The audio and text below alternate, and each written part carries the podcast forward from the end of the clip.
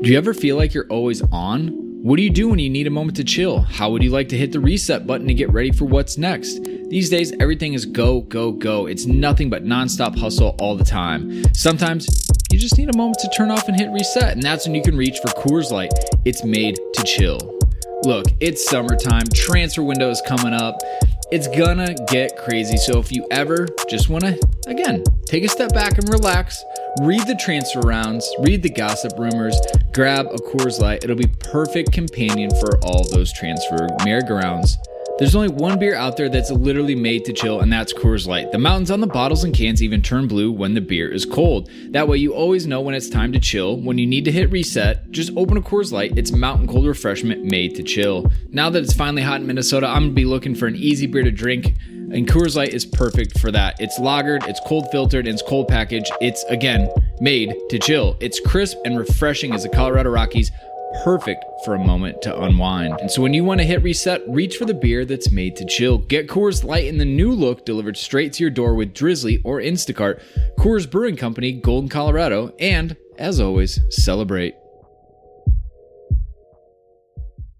All right, so you're listening to this podcast right now, London is Blue. And guess what? We host our podcast on anchor.fm. That's right. If you're looking to host your own podcast, this is the easiest free way to get started. This got a content creation tool, allows you to record and the podcast right from a phone. That's right, don't even need a computer, but you can do it there too. They'll also help you distribute it, which is probably the most challenging part. You don't want to have to mess with that. They got you covered. You can get it right on a Spotify and Apple Podcasts, as well as any other place podcasts are found. And you know what? You can monetize it too. Make a little cash for sharing your great content with the world. It's everything you need to make a podcast all in one individual place. So you know what? Head over to your app store, download the Anchor app, or head to anchor.fm to get started if you're ready to launch your podcast and make it happen.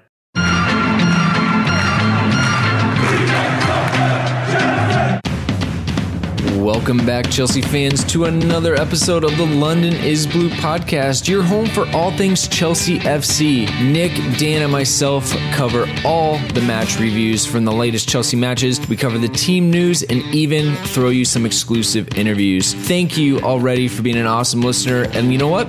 Let's jump right in. Welcome back, Chelsea fans, to another episode of the London is Blue podcast where skies are blue, the sun rises in the morning. And yes, oh yes, Spurs go another season potentially without a trophy, thanks to Chelsea. We are without Brandon today. It's midweek, he's working hard. But you know what? We got Mike here, we got Nick here, and there's just a bunch of excitement today, gentlemen, because you Spurs are gonna just have to worry about the dust in the trophy cabinet and not any silver again, Nick. We we have to we have to give a special shout out to uh, to Bleacher Report who put out one of the most savage graphics I've seen in a really long time, which is essentially Mauricio Pochettino reaching up to any of the four domos- domestic uh, trophies that Chelsea have won uh, in the Champions League, which is hilarious. Reaching for it, but not not quite getting there, and then the trio of Eden Hazard, N'Golo Kante, and David Luiz pointing and laughing at him. It is savage and, Mike, more importantly, accurate. Yeah, I mean, 10 year challenge continues, zero trophies. and, you know, any, t- I mean, you know, come on, we get a N'Golo goal, and anytime uh, Eden can put one against Spurs and knock them out of something, it's, you know, I'm just walking on sunshine to me, it's almost like they are the equivalent of the Indianapolis Colts right now, because they're going to have to worry about like raising that banner that's like AFC finalist. You know, we didn't actually make it to the game and win, but we made it to the actual game, and those are the type of banners that Spurs fans can look forward to. And it's a little depressing. It's a little sad. It's kind of a little younger brother syndrome. But boy, oh boy, we enjoy watching them lose. And watching them lose at our hand, especially at Stamford Bridge. But before we get crazy and going into that, we do need to start off and welcome Gonzalo Higuain to Chelsea. Uh, Higuain, if you follow the hashtag uh, that Chelsea used for it. But uh, we or, did. Or as Mike, Mike recreated, Hi, Gwain. Hi. Guain. Okay. Anyway, we're going to move on from that. But uh, El Jefe Gonzalez did put a little comment on Instagram saying, very simply, is there a better welcome gift for Mr. Higuain than a semifinal win and a ticket to Wembley? Keep up the good work, boys. And you know what? This is, uh, you know, finals. Gonzalo Higuain won in the past couple years. Spurs zero. Only took him like less than 24 hours, Mike. It's just ridiculous.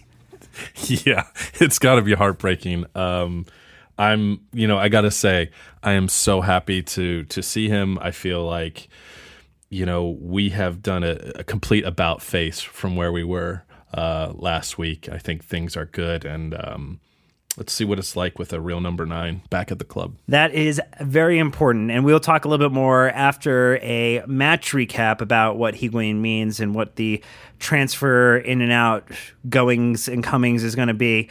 But before we do that, Nick, last reminder for those who are listening to this on Friday, Friday the 25th that there's still maybe just a little bit of time, depending on when they're listening to this, to enter our contest with classic football shirts for a Zola kit giveaway. That is correct, Dan. Um, if you if you haven't been uh, following this, I would encourage you to do that on our Twitter at London Blue Pod. You will see a Zola giveaway graphic. It will be uh, blue. It will have the kit on there. It will have the rules and regulations in the tweet.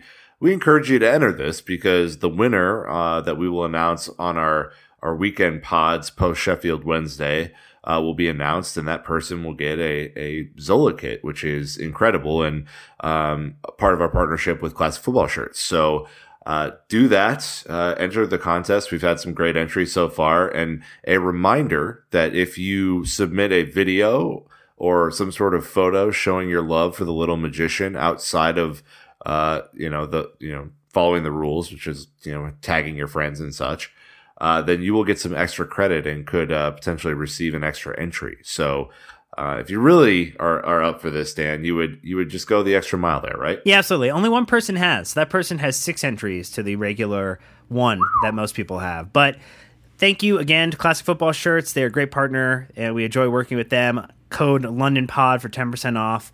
But you know what? It's time. Match review. We can't wait to talk about the Bottle Job FC versus Chelsea FC match that took place in the Carabao Cup semi uh, final leg, match, match day two at Stamford Bridge this Thursday, January 24, 2019.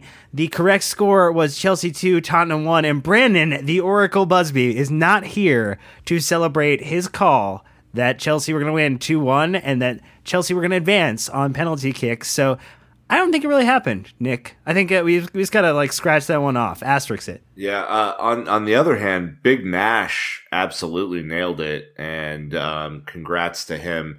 I don't recognize who is who is one Brandon Busby. Do you guys recognize that name anywhere? That doesn't sound familiar to me. So I think we should probably move on.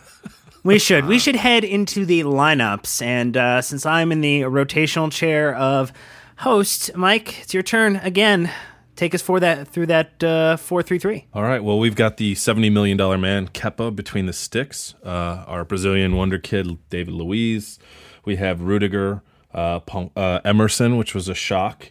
Uh, Azpi, Jorginho, Barkley with the start. Uh, World Cup winner N'Golo Kante. As well as World Cup winner Olivier Giroud, uh, Eden back at his position, and Pedro. Yeah, I know we also saw substitutions from Willian and Kovacic into the match as well. Willy Caballero, Marcos Alonso, Lucas Piazon, yes, made the bench. He is not dead yet. Ethan Ampadu and Callum Hudson-Odoi rounded out our substitute bench. So Dan, Dan, one could say he's he's not close to being dead. Just throwing that out there. I yeah. mean, it's he's he's he's rumored to be moving on to another club, but not moving on from this world. I think that's that's probably the distinction we want to make there. I don't know. He could be a White Walker. You never know. We'll have to have someone test. Um, couple stats that are very interesting. The expected goal total for Chelsea versus Tottenham. Chelsea 2.2 to Spurs 0.7. Uh, Nick, a couple of other stats of note you might want to run through. A couple that might infuriate you. Sure. I mean, as you look at the you know kind of overall game, Chelsea with 54% possession, um, you know, not as not as dominant possession as as what we had been, but certainly a lot more clinical. 21 shots on goal, five shots on target to Spurs one, uh, eight corners to Spurs four. um, as we move down, though, I think there there is one that I would like to uh, to throw out, and you know, it's around fouls. Dan, you know, I I, I, I harped on this a, a couple weeks ago. I'm going to harp on it again. Spurs uh, tactical foul FC, 16 fouls and one yellow card. Chelsea, reasonable, reasonable. Go you know, uh, you know, Martin Atkinson doing the Lord's work. Um, fouls for Chelsea nine, yellow cards three. Now you might think, man, Chelsea rough and tumble. They must have really done the business. Um, you didn't watch the game. Uh, Spurs were fouling all over the place. It was infuriating. Infuriating. Uh, freaking Eric Dier should have been off in the first half for for two yellow card offenses. Um, it, absolutely absurd refereeing performance from Martin Atkinson, and it just uh, goes to show as dominant as Chelsea were in almost every category. Uh, you know, it's still can't catch a break from the referees. I will say the the two elements of the disaster class for Martin Atkinson, and we'll move on. That I really enjoyed the most. Uh, one was the I'm I'm too fucking old. I'm done with this shit moment from N'Golo Kante when he went in on Rose and took him to the ground. Yeah, that was um, awesome. If you if you break N'Golo Kante, like like what like what's his tolerance level? Because I think it's pretty pretty high. But you broke the man today. uh, but but honestly, did, yeah. did you quickly on that? Did you see how little N'Golo cared about that yellow card? Oh, he walked off. Stone face. Stone face. Straight gangster indeed. Uh, and then the second element that I thought was hilarious was once Sissoko got his card for uh, the wonderful fouling that he was doing. Uh, Higuain uh, standing up with the uh, passive applause for like the finally. I can't believe you've done this already. Chelsea through and through. It's it's phenomenal. All right, but we had some goals, and we should talk about those. So, uh, your boy, N'Golo Kanté, 27 minute. Walk us through the triple nutmeg, Nicholas. That's right.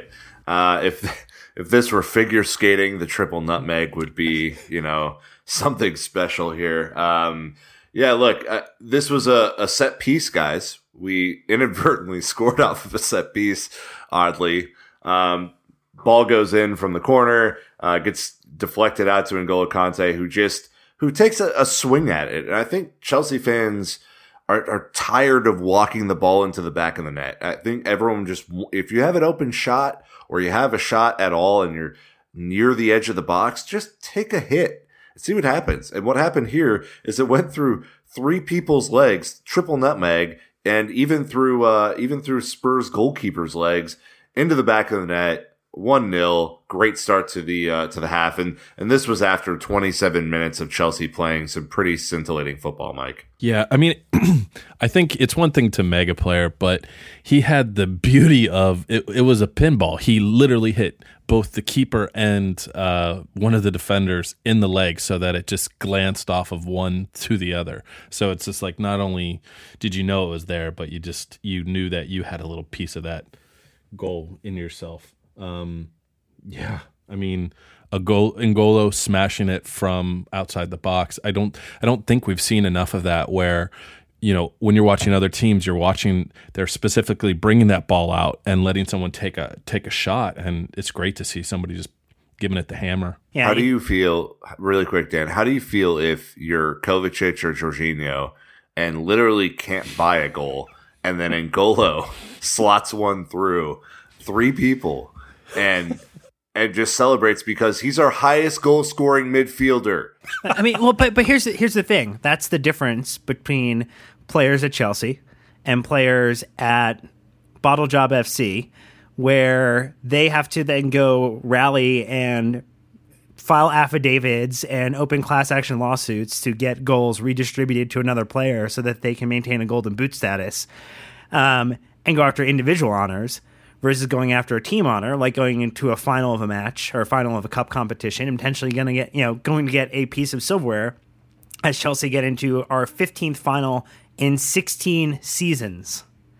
15th final, 16th seasons. And there were some could- pretty bad seasons in there. Could, could you comment on if that's good or not, really quick? Because I'm a little confused personally. yeah, there's this thing called math, Nick. And uh, typically, when you have more of something, that's a good thing. nice. And and just really quick, Dan. Uh, in you know, in the same period, how many finals have Spurs been to? That's going to be a big old zero. That's actually not true. They've been to one, but uh, we beat them in that final, so that's funny to me. So um, that was the uh, the fifth the 15 Carabao Cup. Oh my actually. gosh, I can't I can't remember that. Yeah, remember Kurt Zouma started in midfield. How about that? That's right. Oh, the more you Yeah. know. Uh, anyway, uh, we did have a couple comments. Obviously, Simon Johnson talking about Kante setting the record for nutmegs in a single shot. Our friend JL Hines asking if he thinks if he's the only one who thinks Kante improving offensively is a good thing for his continued development. Absolutely, we all believe that. And Rab. 2601 on Twitter saying, How good was Kante? Can't, uh, can't play further forward. What an insult. What a player. So we go to the 38th minute. Eden Hazard gets the second goal. How'd you feel about that one, Mike? You know, I think the one stat that stood out to me that we didn't really talk about was passes. You know, and we had 473 passes to 420 from Spurs.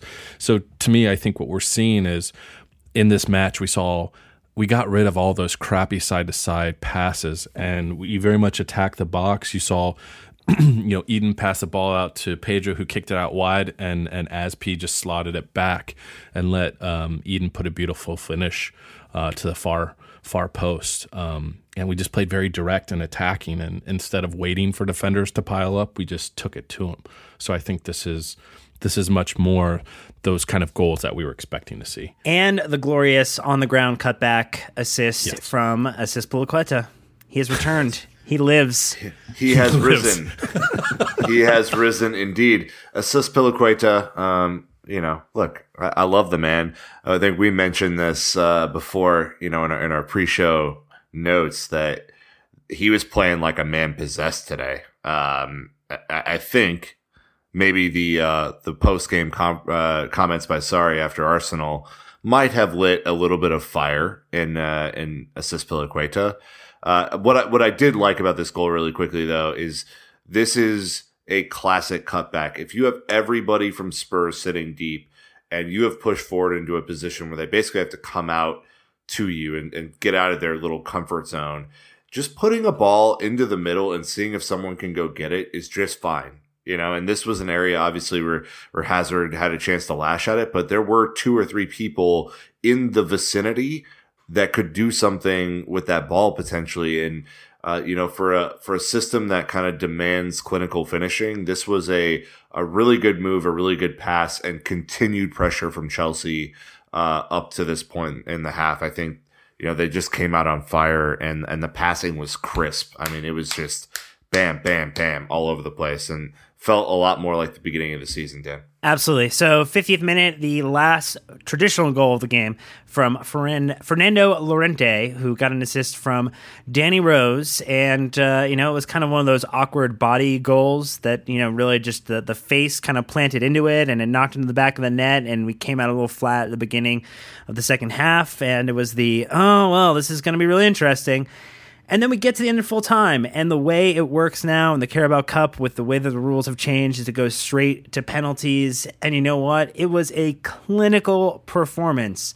So we saw Christian Eriksen nailed one nick, not an issue. Then went right to Willian, and he can get a pretty uh, crisp challenge there himself. Yeah, That's right. Just uh just slotted it to the left and didn't didn't really give uh the keeper uh, any sort of real chance at that. I mean, it wasn't the best penalty of the four, but it, it certainly got the job done. It did. And then uh, Erik Lamela gets a chance and fires it right past Kepa. Then Azpilicueta, though, Mike, with a captain's effort of a penalty. uh, just pure rage. I, I think in, I, we were talking about this. Uh, He looked like he was p- potentially going to have an aneurysm, and I think the interesting thing to me is that when you put the juxtaposition between the way uh, Azpi walked up to take his PK, as opposed to Jorginho, who was kind of whistling, you know, zippity doo dah and like looking calm as as a cucumber. Um, but yeah, Dave, Dave you know, walked up, smashed that ball on the ground, you know, paced out, I don't know, seven, eight steps, and just a decent, long, uh, decently long run up, and just smashed it. He just smashed it home. And uh, th- there's a couple great shots of him like screaming as he's pulling the ball out of the net, and it's just like, you know, find you somebody who loves that ball as much as Dave does, and you'll be good. Yeah. All right. In the third round, we got to see the best miss of the night from Eric Dier, who was more of a weapons launch of a. into the suborbit of uh, the planet Earth versus a penalty shot, and then Jorginho with the absolutely naughty uh, hop, skip, kick that was just glorious again to the back of the net. And then, you know what? If things weren't going well enough, fourth one comes up, Lucas Moura, and our boy, um, Stretch Armstrong, Kepa, just gets those extra couple of inches into those hands, knocks that ball out of the way, leading up to David Luiz to get the opportunity to do what he does, Nick, and just sends it home and sends us forward. Uh, I love me a David Luiz penalty. I love the long run up. He doesn't give the, the keeper any time to think. Um, you know, the, the juxtaposition between Jorginho's penalty and David Luiz's penalty is, is kind of funny to me. Um, but I, I, you know, a- after Munich, David Luiz can run up from the, the halfway line if he, if he wants to. I don't, I don't care. Like, just, just take the longest run up you can. He didn't give any doubt that, that he was going to bury it that's that's what leadership looks like. And uh, look, it was clinical. Chelsea did the business, and and we move on. All right, so we spent uh, 20 minutes getting through that, so we're to keep on moving ahead. But uh, we did a few comments from uh, Bundy CL on Twitter saying how amazingly cool were all of them during the shootout. Absolutely ice through the veins. Uh, Charlie Granger saying the exact same thing about Jorginho's ice cold penalty. And our friend Shane on uh, our uh, Patreon saying, why, is it, why does it make sense to put your best penalty taker last? Like in general, I never understood that. And uh, any, any thoughts on that, Mike? Um, it's, it's important, especially if you need to close it out. I think just from a mental. Um, from a mental edge, I mean, you always want to have five good penalty takers, but I think um, Tottenham knowing that Eden was still waiting, it puts extra pressure on those other on your opponents to um, to make up for it. I think to me, when it comes to penalties, um, is very much just do your job. Don't worry about anything else. It's it should be the most one of the more simple things that you do. Um, you have the advantage as the penalty taker, uh, and I think that sometimes the mental edge, like the what we showed, is I think it's such strength to see everyone go up and just smash it, take it home. You know, not even leave anything to be, you know, don't leave uh, an opening for your opponent. I think we did really, really well, and that's the fight that you kind of want and expect from the club. Yeah, and I would quickly say if you don't understand why that's important, think back to Moscow. think back to Didier not being available. You know, he's our best penalty taker. Um, that's why. That's why you leave him fifth. I mean, uh, it, it's situational too because you know that you know if wh- whoever buries the fourth one because Spurs have already missed two is essentially that's you know the winner. You, you might bring Eden up to that spot, but I mean when you have David Luiz waiting in the wings with a, thirty yard run up, I mean it's just as good. so I'm I'm I was happy with the with the organization, and I'm really I'm pleased for Dave of all those guys because he's he's not been known as a, a penalty taker before, but uh, for him to go second, smash his, I think just gave the team a bunch of confidence. And uh, you know, I don't. If you're Spurs, you're not you're not stopping Jorginho and you're not stopping Hazard. So those are kind of two off the board. Um, you know, so that's that's why you do it. Well, and, and if I can say one thing, um, the that that penalty by Luiz that is so hard. I, I, I dare anyone to go out and take a video of you taking that kind of a run up and keeping that ball that low on the ground. I mean, it, should when you hit it that hard, it should go. You know, it should look like his penalty from Munich, where it's like smashing into the top of the net, and to keep it on the ground to skim under the keeper like that, that is so difficult. I mean, it, that just was an amazing uh, penalty for me. I think it was the best of, of all five or four. All right. Well, we can uh, tweet at us. What was your favorite? Or uh, Instagram us, Facebook us, email us. Smoke signal. What was your favorite of the four, or potentially your favorite was the Eric Dier miss? I'm not sure. You could enjoy different things in life, but we want to talk about the fact that at the end of the last match, when we basically got torn apart by Arsenal, it was doom and gloom. Sarri shoots a rocket up the collective ass of the Chelsea team in front of the entire English press in the world. And this was the response. And do you feel like it worked, Nick? Uh, short answer, yes, I do. um, uh, so, look, it, it was clear that there would be a response. It was not clear what that response would be. We said on our show on Monday or Tuesday, wh- whichever one, that if if Sarri went out and the team lost this game in distressed fashion or in, in poor form, it it would really be a difficult rest of the season for him, and and there could be a lot of rumbles happening around his future. Um, I, I even said if the team came out and showed a bunch of heart and and still lost, that he would be okay. But I think the performance today, Mike, signaled to me that the team responded to whatever closed door meeting that they had. Uh, I think the team showed a lot of fight. I think you know, he even said in his post match press conference that the team stopped having fun over the last month. Uh, and it looked like they were having a lot more fun today. The ball was zipping around. I think just the form of the team was a complete 180 from what we saw against Arsenal.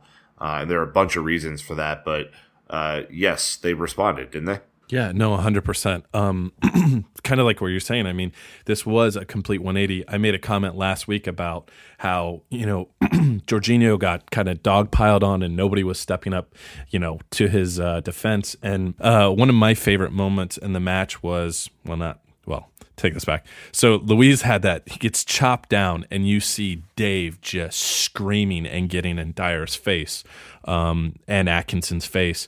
And, and Dier makes this effort just to kind of like shove him away. And you just see Rudiger just slap the shit out of his arm to, you know, like defend Dave. And, and that's that fight that we want. You want to see the players standing up for each other. And like, you want to see that effort and that heart. And I, I think, you know, you know, what Sarri said, you know, I think it was maybe was needed to say. I think it could have been done in a little bit better way, but you know, I, I definitely the way that look in Dave's eyes, that zeal, you could tell that he didn't want to be a captain to lose to Tottenham twice at home in the same in the same season.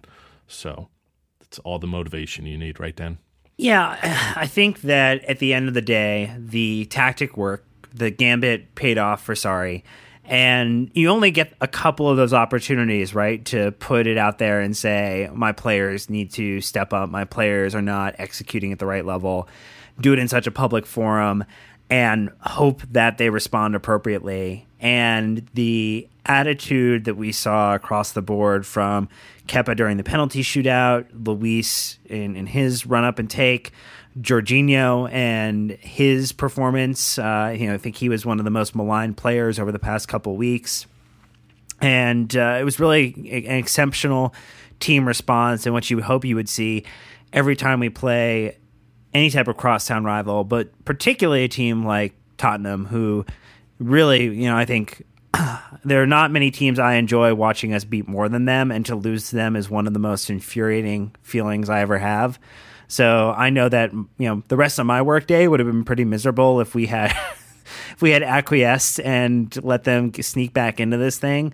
So the fact that we held them off and kept them out of it was really uh, really exceptional. So.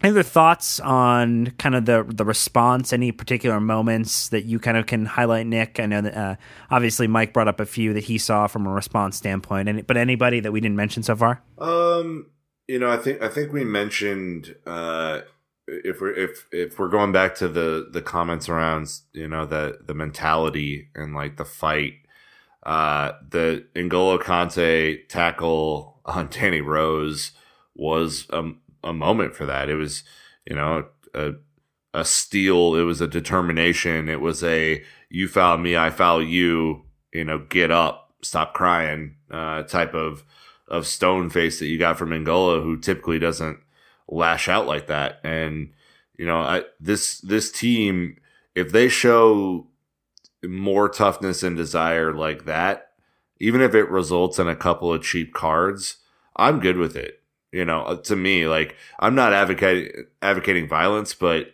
if you know this if this team continues to get tactically fouled all game and they stand up for themselves and they dish it back a little bit, that's that's well within the rules of the game. You know, that's that's what we're that's what competitors do. So I loved I loved that little moment and I loved a lot of the other moments too. It seemed like the back line was more in uh, passion mode la- or yeah this evening than uh, than they have been in, in the last couple of months and uh, that's always good, man. If you get Rudiger and you get David Luiz and you get Azpilicueta all involved from a leadership standpoint, uh, that's that's a, a, way that we can continue this season. I, I like that a lot. And one one look that was remarkably different from this match versus the weekend's match is we actually played with get this a striker in the center of our attack. So we did not have Triple H yet, so we didn't have the uh, wonderment of that as our front line, but we did have Olivier Giroud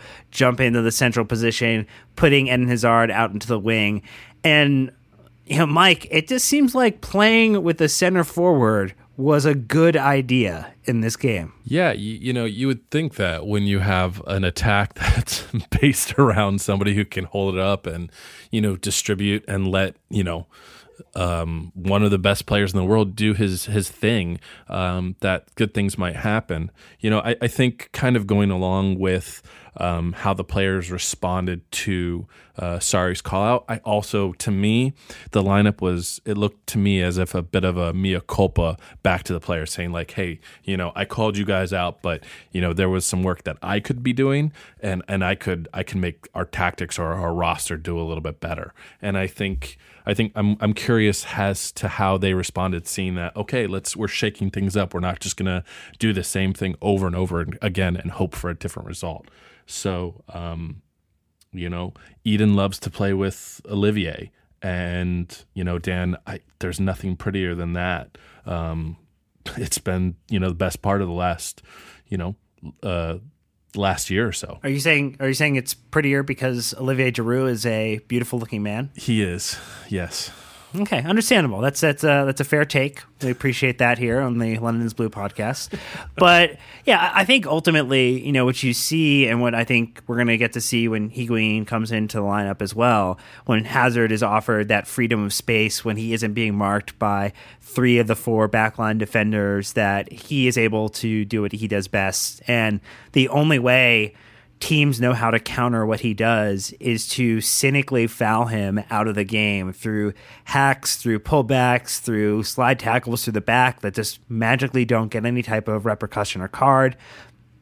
He is probably one of the least well defended players in the entirety of the Premier League when it comes to understanding how to officiate around him because he is just remarkably different in terms of his ability. You know, if he there's always a thread or comment about you know comparing you know, like two seasons ago was De Bruyne to Eden Hazard. You know, this last season it was Salah to Hazard. You know, there's always Hazard is the benchmark, and the fact that Atkinson and the rest of the officials don't understand that he is being targeted in every single match you know, I think we could kind of even go back and take a look at just how teams play or foul against us when we have Eden Hazard in the lineup and what that does. Of like, yeah, if we, if we get ten more fouls from an opposition without any cards, like how does that affect results? But like, it, it is so disruptive to the flow of the game, and I think at a certain point, like I understand why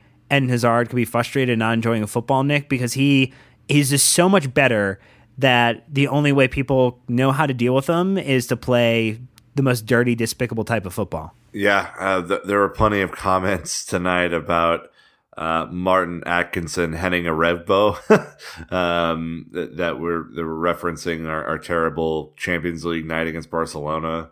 Um, it, this isn't new, you know. Bar- you know, Barcelona, uh, Tottenham had 16 fouls on the night, and if you look back at them, you know, at least five of them were, were yellow card offense worthy. But how referees aren't picking up on this tactical fouling of one or two of our players is insane to me. It's insane. Um, you know, I, I just don't understand how, you know, especially that, you know, there's there's one clip out there uh, where Vertonghen goes through the back of, I believe it's Vertonghen, goes through the back of Hazard right on the edge of the 18 yard box. Um, and it was deemed to not not only not be a foul or a yellow card, but but to play on. And and I think Martin Atkinson just just ignored his responsibility tonight. It was it was really poor. I mean, Hazard was on one. I mean, this was a, a, match where he clearly had a bounce in his step and that he was ready to take people on. And and when he does that, I mean, he keeps the ball so close to him that when someone leans in, it's almost always a foul because he's he's lower to the ground, he's shiftier, and defenders are typically more clumsy than he is.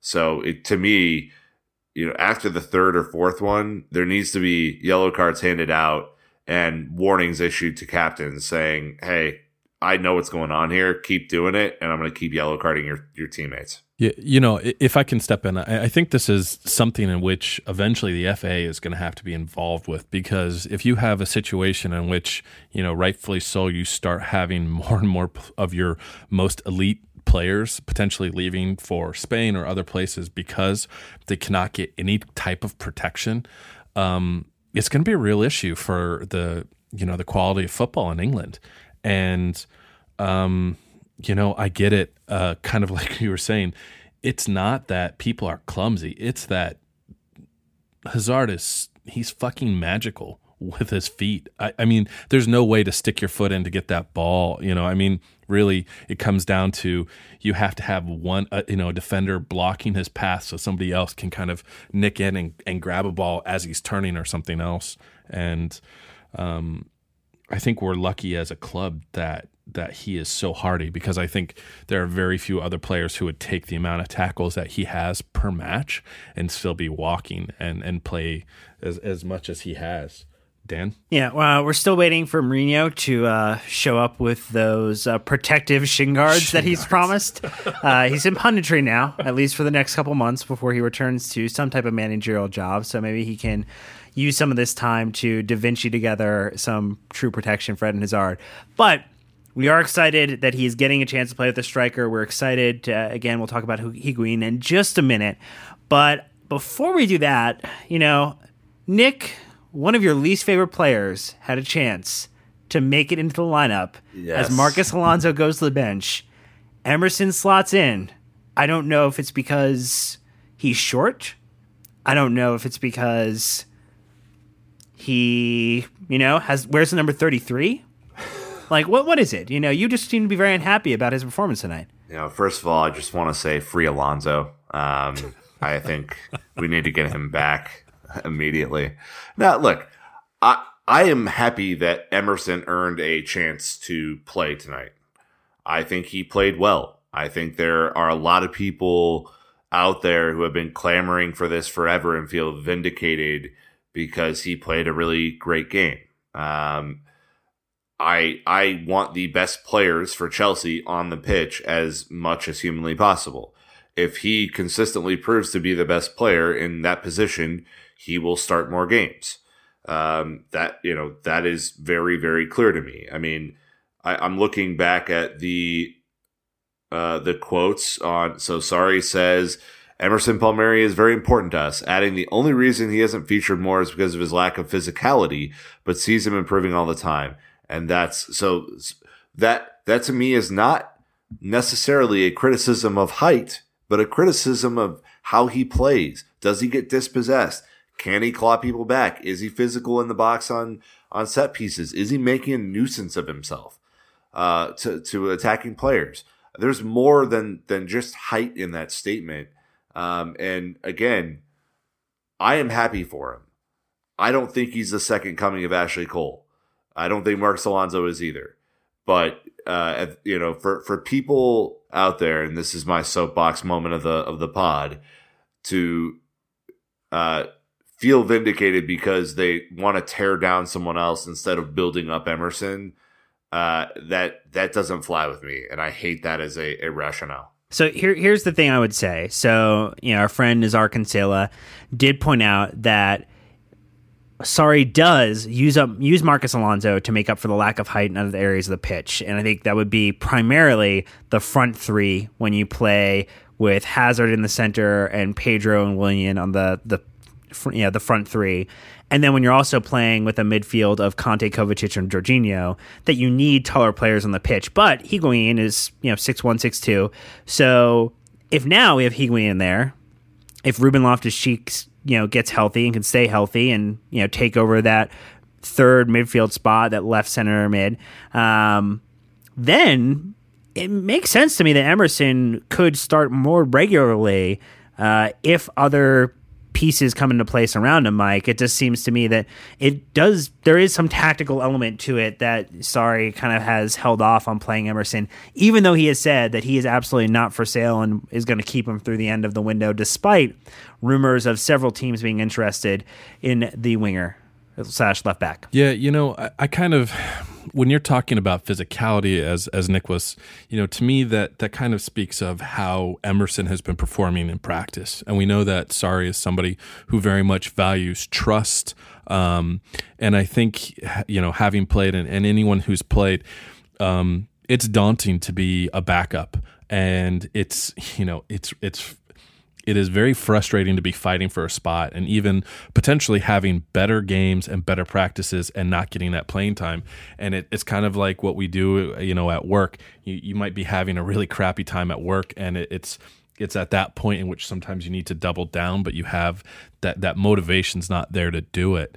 And I think you know, from the whispers or from what we heard, I think Emerson struggled in showing up and putting in a shift, even knowing that he wasn't potentially going to to play. I mean, it's kind of you know, uh, you know, in, in American football, sometimes you could hear you'll you'll hear cornerbacks talking about, oh, I knew that the ball wasn't, you know, the route or the route wasn't coming to this receiver because of how they ran, you know, from the start. It's it's how people practice, and I, and I think that hopefully kind of like we saw with Barkley, what we saw with with Ruben, uh, you know, and uh, Hudson-Odoi, you know, he's finally getting a chance to prove himself. He's proved himself, and hopefully he can earn a little bit more of that trust, and you know, kind of show up and show what he can really do instead of just you know saying I can do great at practice and you know not necessarily putting out stellar games. Nick, positives positives from him today. I thought his interchange in the final third was great. He he put together two crosses that I thought were excellent, and that you know the the one at the end of the game in, in stoppage time, Giroud should have nailed that in for a goal. Uh, no doubt in my mind, that should have been an assist. Yeah, uh, I thought he tracked back okay. I think his defensive positioning was a little wonky at times, and that he got turned around a couple of times. But overall, I thought he was quick. I thought he showed enthusiasm. I think he played very well.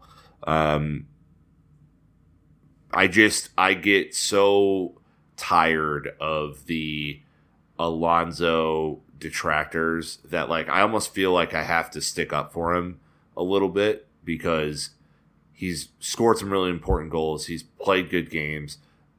Not all of them have been recently. I, am certainly admitting that, but uh, whoever is whoever is the better player, whoever fits what Sarri wants to do with this, you know, a, a new center forward and, and perhaps a, you know, whatever midfield combination that he wants to run, Sarri's going to play that person. And it's up to Emerson to continue to take his chances and, and put it out for, for everyone to see. He played very well today. That's a, it's a one off experience now he has to go prove it again and again and again. Yeah. Yeah. So uh, basically, at that point, Nick has given him a well, which sounds like a five out of 10. So basically, if you only give him half of the total score, uh, continue to hate on him. Sorry about that, world. Uh, I look. Nick, you can hate you, you can could, hate players. It's it's okay. Just just admit it. I mean, why did Cesc leave for Monaco? It was all about Mike. Yeah, man. Yeah, it was a grassroots I, effort I, by me. Grassroots effort. All right. You're, so any you're the, you're the, Bernie Sanders of, of midfield detractors, Mike. That's what you are. All right. So before we get to the man of the match poll, Dan the match poll, any other players comments you want to make on this match before we wrap it up? Uh, Ross was poor.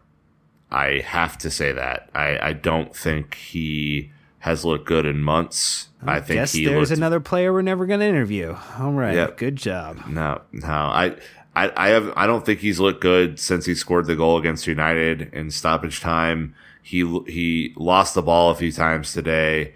He didn't drive forward as much as I thought he could, uh, and generally looked uncomfortable to me at least. And like I, you know, take my opinion for what it is, but uh, looked uncomfortable with the rate of speed that the passes were being hit into him.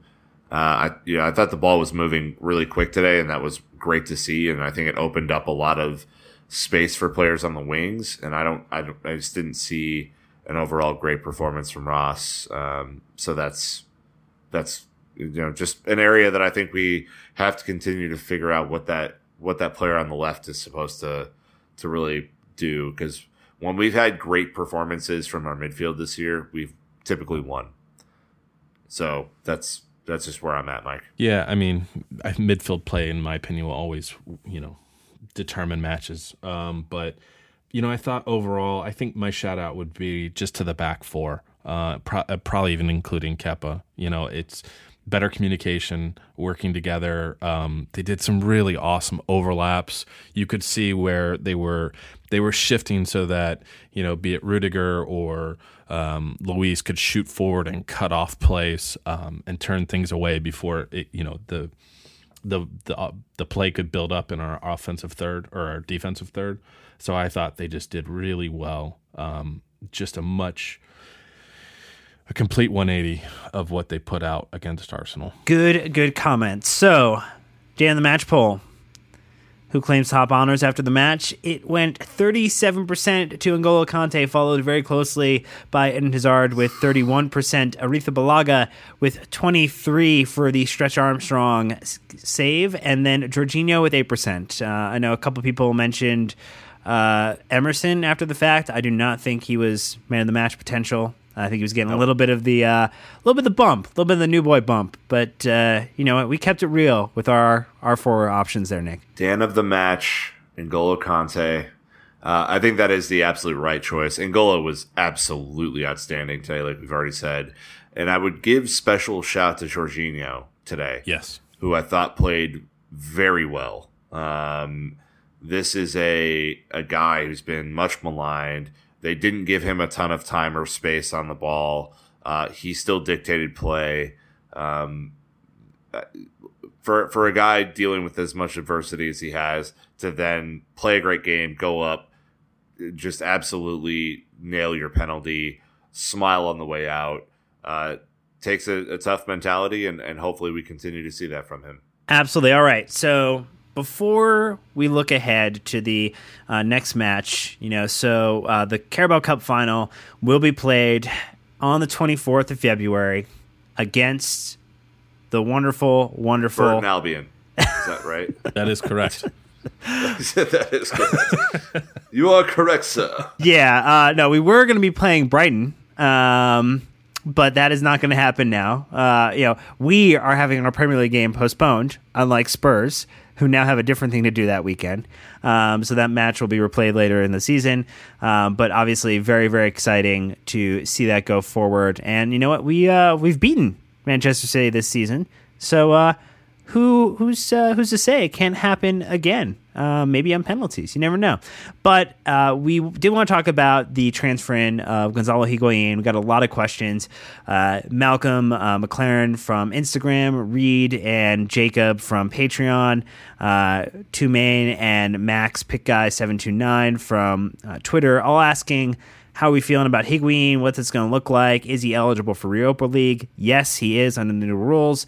So, Nick, how are you feeling about you know the, the, the whale of a signing that we have brought into the team? I am uh, I'm in, encouraged by it. Uh, I think you know for for all the reasons that Morata did not work um, consistently at Chelsea. I I have faith that Higuain will. Uh, he has 290 goals in his career. He's he's no chump, you know. Like he he has, you know, from from all the stories that have kind of come out on him recently, he's incredibly passionate. He has a singular focus. Uh, if you've watched his highlights, uh, and and I you know trust Liam Twomey on this as, as he was on the Chelsea fan cast on Monday, uh, combines the interchange of Giroud with the goal scoring of what a center forward should do for Chelsea And if you get a player who is already comfortable with the system, who the manager clearly loves like a son, um, going in, in in this way with some of the exciting passing that we, that we saw against Spurs, uh, this this could be big for us. I mean, our road to top four is is dangerous. It's it's filled with obstacles, and I'm you know I'm not going to sugarcoat that for people. This is not a guarantee that we're going to make top four, but I think it gives us a chance. Um, uh, and I want to dispel the rumor right now that he's fat. He he What? is certainly not. I heard Uh, that he had like the mass of a uh, like a pulsar or something. he, Jeez.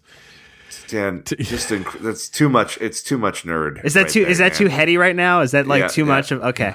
Yeah. Yeah, I, I if, if you want to see if you want to see what a uh, an out of shape person looks like, you can go to my Instagram anytime. Uh, take take a look. I put on a little in the middle. Um, uh, Higuain's fit, man. I, I think he's ready to go. I think he has the uh, the body for the Premier League. I think he will be able to battle with with some bigger center backs. And Mike, I I, I I'm confident that this is going to work, which means that I have doomed him forever. you know, it, it's going to work. I'm, I'm going to go out, and, and where you won't say it, I will say that by signing him, we will make top four. I guarantee it. Um, kind of because Wow. because of what we're. Oh. no, but here's the deal. Look, You've doomed us forever. no, oh, no, no. it. Only Dan dooms us. We know this. And and no, I mean this is this is that key cog in the offensive that we've been missing. Uh, we need somebody who can finish. You know, half of what we've bemoaned through the the issues that we've had is that no one can finish. Like 10 15 chances sometimes a match. And he's not gonna he's not gonna like just not be able to to make simple finishes. So i think it's going to we're going to be playing with 11 men on the field. We're not going to have a sulking striker who's just going to, you know, disappear into a match the first time somebody kicks him in the shin or pushes him over. I think teams are going to have to deal with potentially a bit of, we won't say he's a bully, but I think he's going to take a lot more of the center backs, and that's going to make t- it much more difficult for teams to defend. You know, Eden, cutting in, or page. It's going to free up our wings as well because he's going to be occupying one to two of those center backs. So I think this changes everything. To me, um, something that was really important to me watching the match is that I, I suggest that everybody watch the highlights of of the the penalties. And there's a scene where they cut to the bench, and it's it's kind of comical. Like there's uh, you know, Higuain's kneeling because he's so tense. He's like kneeling with everyone else because he's tense. Alonso's chilling on a cooler. Pedro's pacing around like kind of a maniac in the background because you know he wants to be taking one of those. But everything that we're seeing is that this man wants to be here and he wants to play for Sarri. And that's everything that Morata wasn't, you know? And and I think that our squad is going to be so rejuvenated by what he brings from experience, the ability to finish, and how teams are going to have to change to deal with us. I, I think it's going to be, I think we're going to have a huge upswing. And I think between um, injuries to Tottenham, injuries to Arsenal, like this is this is our time to just put points uh, and, and and separate the gap. So I am very very confident. Dan. Yeah, reminder to, uh, that we do have um, some tough away trips against uh, top four, top six opposition remaining this season. We have Manchester City on the 10th of February. We go up there to play them. We do invite Spurs back for hopefully another battering on the 27th of February. Fast forward a little bit later in the season, we make a trip in April to Anfield to take on Liverpool and pray and hope that they are not in first place at that point in time. Uh, and then we also have to make uh, in our last three trips. Um, of the season on the 27th of April, we play Manchester United at Old Trafford, and uh, you hope that some of the, uh, you know, uh, initial hype of a new manager, you know, coming in has kind of faded at that point. But they look ferocious as well. So you know, as much as I'm excited, I also am very you know realistic about just how difficult this would be on top of the fact that we are still competing in Europa League we do have an FA Cup match coming up, and we hope to advance in that competition. And we are in the final of the Carabao Cup. So, uh, again, high class problems to have for Chelsea. Um, you know what? You know, you could be rooting for a team that basically is going to fail to stay up, like Fulham, um, or you know, and sweat every point like that and you know not be in any competition so uh, it's a great thing to root for chelsea even though sometimes it is an absolutely like just wreck on your bodily system as you uh, have to make it through the last 15 20 minutes of a match like this or a penalty shootout so uh, let us know what you think about higuain we're going to do a real quick real real quick before we leave though preview for Sheffield Wednesday. That's happening this Sunday, 1 p.m. Eastern Time. Uh, Sheffield Wednesday, not in good shape. They are 16th place in the championship right now. And I think what you would like to do, Nick, is just maybe run through some quick thoughts on what the lineup might be because this is going to be a match where you're expecting some type of rotation uh, to keep the squad fresh heading into a midweek match against uh, Bournemouth next week. That is correct, Dan. Um, so this this match is being played on Sunday at 1 p.m. Eastern in the states, which is you know, it must be said is an absolute crap uh, time for uh, fans to get to this match. Um, you know, so we feel for our, our friends going to the the stadium, but um, on the field, I think you're going to see some rotation. Um, I would like each of us to kind of name the the lineup that we would like to see because I think it's exciting times. We have we have a new addition, and I think everyone's kind of excited to see some rotation here. So what I would like to see would be Willy Caballero, uh, Zappacosta, who I've nicknamed Zaps. I like Zaps a lot. God. Um, uh, Christensen, Rudiger, Alonso back in the lineup. Free Alonso. Um, just just because I think the back to back over you know essentially two days is is too much for Emerson because he hasn't played that much. So um, I would guess Alonso gets back. I would I would opt for Ampadu, Kovacic, and Kanté in the midfield. I think Ampadu playing the uh, Regista role would be Regista. I don't know how the the, the Regista. The ca- can, can we go the cash Regista with Ampadu? Cash, cash, cha-ching, Regista. No. Um, yeah, that just happened. uh, and then up front, Callum Hudson-Odoi, Gonzalo Higuain, and Willian uh, round out the front three. A nice balance here of youth and experience, and a new striker signing in a low pressure environment against a team that we should beat handily. Okay, well that was fun. Uh, it was really yep. special. So, uh, yep. Mike, any uh, any areas where you agree or disagree? Like, uh, let's kind of go that way. Yeah, so, I think that'll be easier. Um, I look at my center backs as being Ampadu and Christensen, um, and I think that um, we're going to see Olivier playing up top uh, as center forward, even though uh, it keeps wanting to autocorrect to Sharonde. So uh, one of the Sharonde. Damn it, Google Docs. yeah, yeah. Uh, one one of the two of them will be there, but yeah, pretty much. I think I, am in line with Nick as well. All right, so I'm gonna I'm gonna twist it up a little bit here because I think um, you know Kepa's the hot hand right now, and as much as you know, Will's a backup. You know, Kepa also in a couple matches this season hasn't had to do a lot. So you know what? He just you know using those minutes, keeping some type of central force in the back as you kind of rotate through several defenders is nice, and I think it also allows him to exert a little bit of that leadership presence.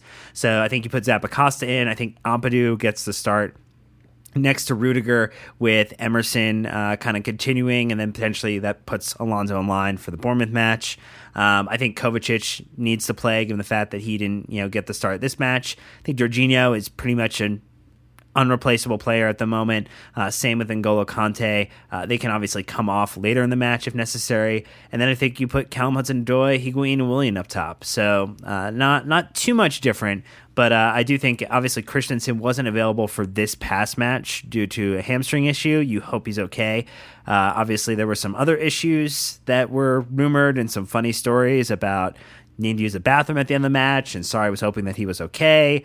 Um, but yeah, we will just, we won't touch on that. That's it's too easy. That's too easy to go there, right, Nick? Yeah, uh, we're not we're not going to make shitty jokes on this podcast. Um, All right, and so, that uh, with that said, with that said, uh, we are going to close out this episode, and thank you for joining us in a jubilant recap of the victory over bottle uh, bottle job, tactical fouling, whatever you like to call them, except the one thing. Because credit to all Chelsea fans for doing a phenomenal job as a part of the Chelsea Together group. Uh, obviously, Spurs are doing what they're doing, and we can kind of condemn that. But credit to all the fans for uh, again continuing their fine form when it comes to Yeah. uh, being respectful, being responsible, and showing that uh, we can be better in all aspects of uh, being a club, not just how it's run, how it's played on the pitch, but also how the supporters go to a match. So credit where credit is due. But you know what? We got a match coming up this weekend, and we'll be back after that to recap it for you. But until then, enjoy your Friday, enjoy your Saturday, and keep the blue flag flying high.